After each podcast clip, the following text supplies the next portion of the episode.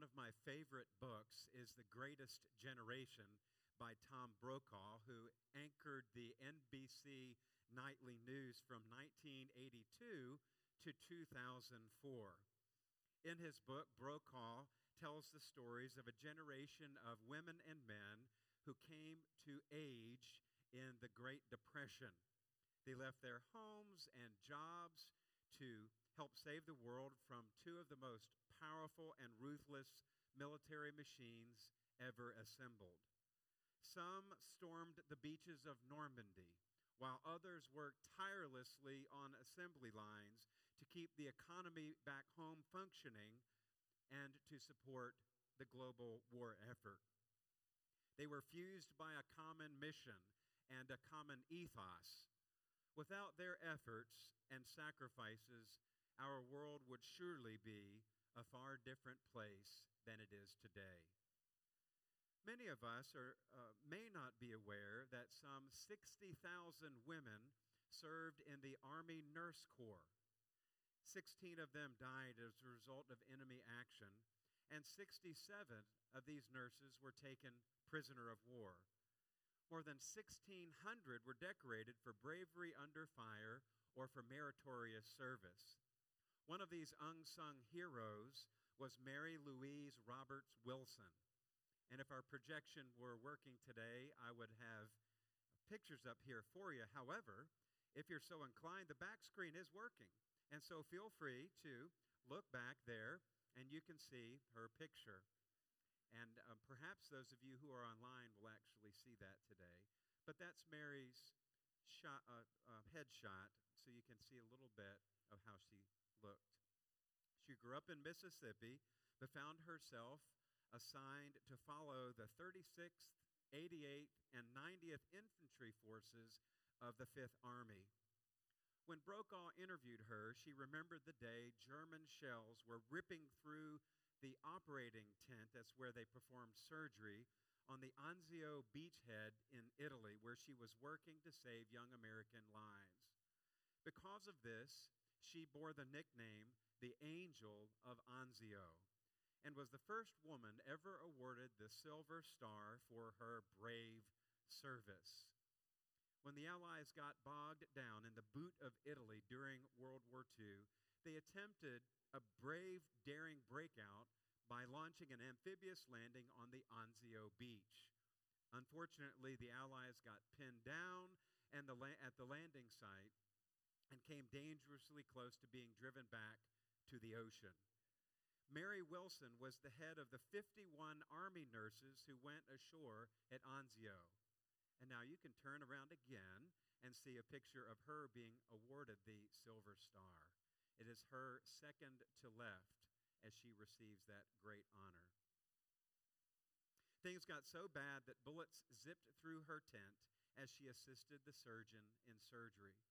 When the situation continued to deteriorate, arrangements were made to get all of the nurses out. But Mary Wilson would have none of it. She refused to leave even at the gravest hour. And as she related her story to Tom Brokaw years later, she said, "How could I possibly leave them? I was part of them. I was part of them." She would be with them no matter what, even if it cost her life. Mary Wilson's actions point us, perhaps, to the Christmas story, to the God who has forever identified with the human dilemma. There may not be a soul in the world who truly understands our feelings, but God does. God understands. All in our lives may fall away, but God will never fall away. God's word says repeatedly that God is always with us, will never leave us or forsake us. Our God is a good God. Today is the Sunday of love. Our God is not only a good God, but our God is a loving God. God does not desert us in our hour of need. He hears the cries of Israel, even still to this day, in the war between Israel and the Palestinian territories. He hears the cry of the innocent Palestinians, the civilians there. He hears the cries of people who are in harm's way from all kinds of bad situations in our world. He also hears the cries of those of us for whom things are going okay. He hears the cries of the church. He hears the cries of his children. Christmas is about God's eternal identification with the human dilemma. Scripture says, God came to us. God is with us. Emmanuel. As Max Lucado, pastor and author, writes, God came near. He came not as a flash of light or as an unapproachable conqueror, but as one whose first cries were heard by a peasant girl and a sleepy carpenter. The hands that held him were not manicured, but they were calloused and dirty. No silk, no ivory, no hype, no party, no hoopla. God had come near for you and for me. As the songwriter has said, heaven came down and glory filled my soul. Heaven came down and glory filled my soul. When our sins made it impossible for us to come to him, God took the courageous step of coming to us.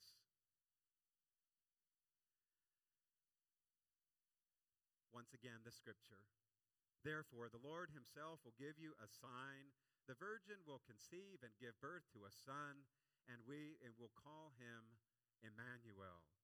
Emmanuel is Hebrew, translated God with us, or more literally, with us is God. With us is God. Often, I don't know about you, but often I'll look everywhere else but to God for help. I'll try to do it on my own, try to figure it out, use my own wisdom, and fall flat on my face.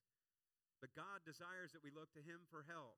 This passage points us to Emmanuel, God with us, and reminds us that we only need to look for God for our help. A little context. As I was preparing this week, I came across a quote that said, every scripture in the Bible has a context. Every single one of them has a context, a historical context. And we are trying to make a sense of what was happening at that particular point in time in history, and then look at the other scriptures through the New Testament to see what it means to us as Christians and how we see Jesus throughout the scriptures in the Hebrew Bible. Here's a little bit of information that is helpful. Early in his prophecy to King Ahaz of Judah, Judah being the southern kingdom, at this time there were two, as a divided kingdom, the southern kingdom of Judah and the northern kingdom of Israel. They had separate kings.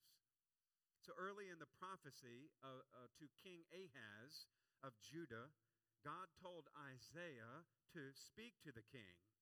This was a time when Aram and Israel in the north had formed a coalition against the Assyrians.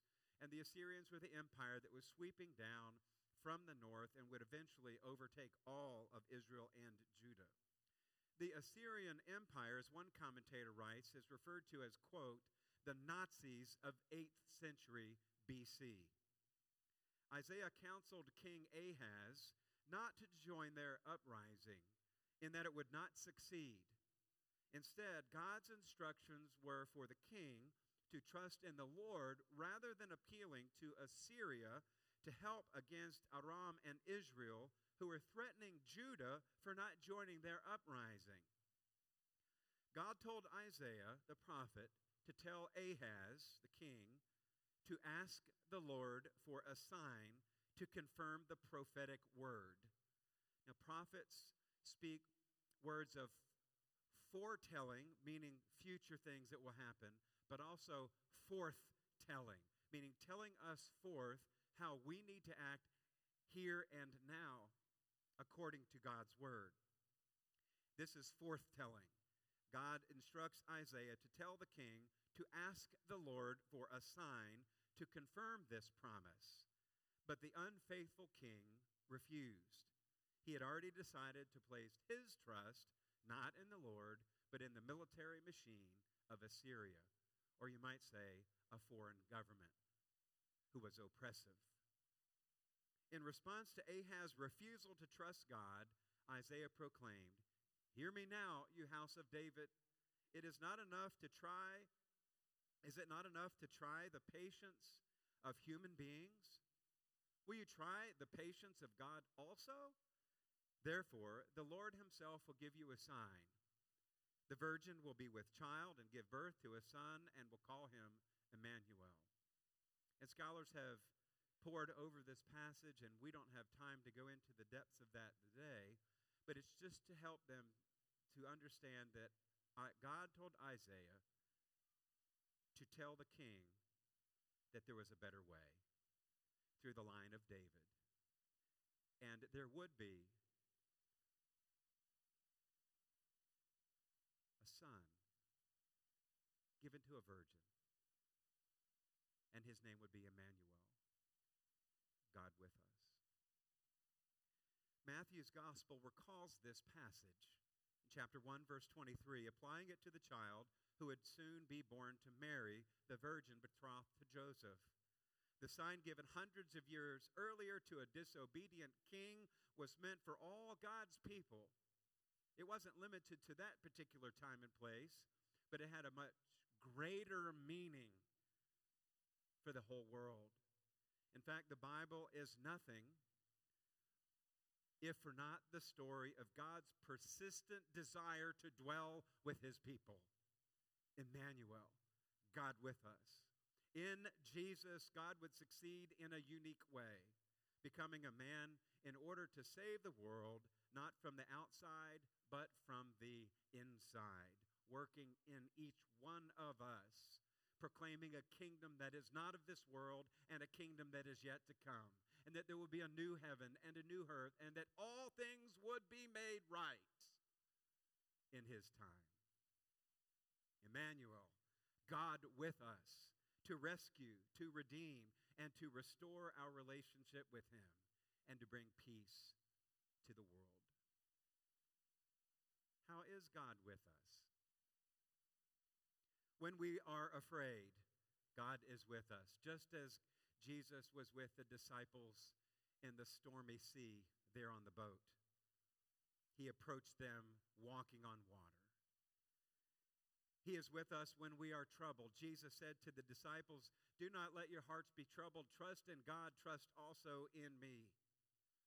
When we are despairing or thinking that there is no hope, he comes and walks with us like he did with the disciples on the road to Emmaus, who were wondering what had all happened and where is our Jesus. He is with us when we have doubts. Do you remember the story of the father who brought his son to be healed by the disciples? Jesus and two of the other disciples were on the Mount of Transfiguration, and then he came back on the scene, and the father, the other disciples could not heal the boy, and Jesus steps in, and the father tells Jesus their story, and then he says, "I believe, help me with my unbelief."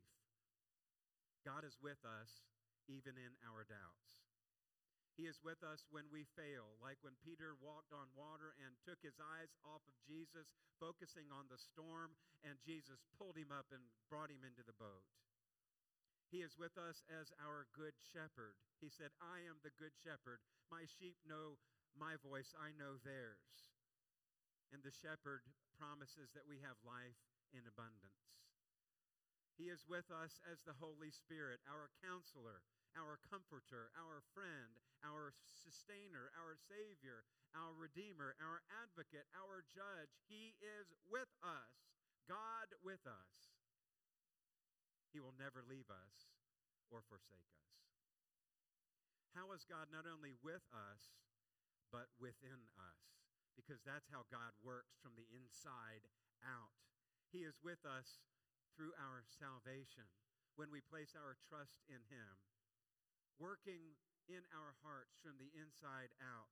Reminded of Revelation 3:20, where Jesus says, "Here am I stand at the door and knock. If anyone hears my voice and opens the door, I will come in and sup with or dine with or fellowship with that person and they with me." There's an eternal relationship with Jesus Christ. We are always invited to his table. Or the word of God in John 3:16, "For God so loved the world that he gave his one and only Son, that whoever believes in him shall not perish but have everlasting life." From the inside out. And John 1:12, "Yet to all who did receive him, to those who believed in his name, he gave the right to be children of God." How great the love that the Father has lavished on us that we should be called children of God. And that's what we are. He is within us in our sanctification. This is as the Holy Spirit works in our lives that we are made more and more like him. We are sanctified. We are made holy. We are set apart. Jesus replied, "Anyone who loves me will obey my teaching. My Father will love them, and we will come to them and make our home with them." John 14:23. Our bodies are the temple of the Holy Spirit. He dwells within the Holy of Holies of our hearts. And Paul writes in Philippians 1:16, "Being confident of this, that he who began a good work in you will carry it on to completion until the day of Christ Jesus." He is within us in our salvation, in our sanctification.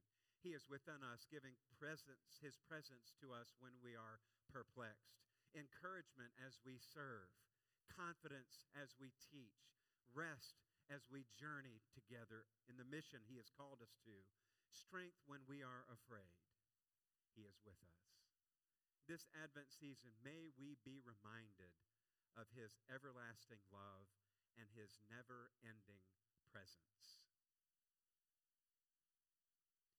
It's good sometimes just to sit with others.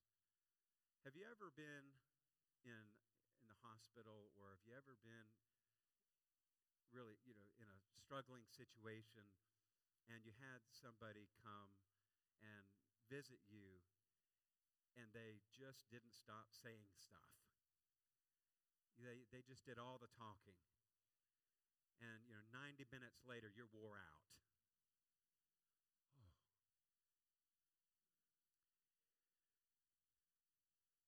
Or have you been in a situation like that, and somebody from church came, sister in Christ, brother in Christ came, and they just sat with you in the silence. And they listened to you. And they didn't try to fix it. They were just there. In seminary, they called that the ministry of presence. That most often, the best gift that we can give one another is the ministry of presence. Y'all, I struggle with that because I want to try to fix it. I want to make it better. And my nature is to overtalk, so I really have to work at being present. May we be present with others this Advent season as God is present with us.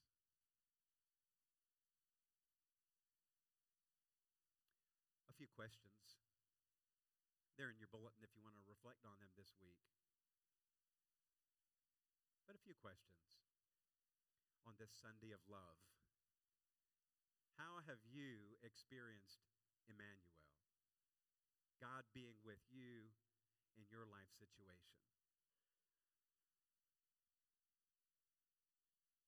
Maybe through another person, maybe through prayer, maybe through a reading of Scripture. But how have you experienced Emmanuel? When have we struggled to believe that God is truly with us? Recently, I was talking to a friend. He said, "Pastor Bob, do you ever holler out at God I said, yes, I have. And I said, Jesus did. God's big enough to handle it. It's okay to struggle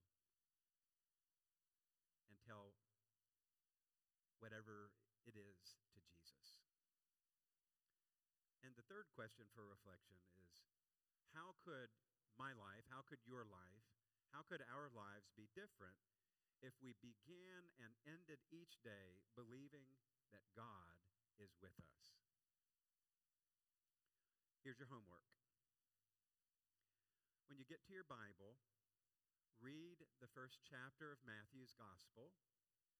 In chapter 1, verse 23, the reference to Emmanuel, where Matthew quotes Isaiah 7:14. So read that first part, and then go to Matthew 28 in the Great Commission, where Jesus said, "And lo, I will be with you always until the very end of the age." And you'll see these as perhaps bookends, beginning and for the everlasting. What would it look like if our days were reflected in the structure of Matthew, where we had bookends reminding ourselves that God is with us? Let's pray.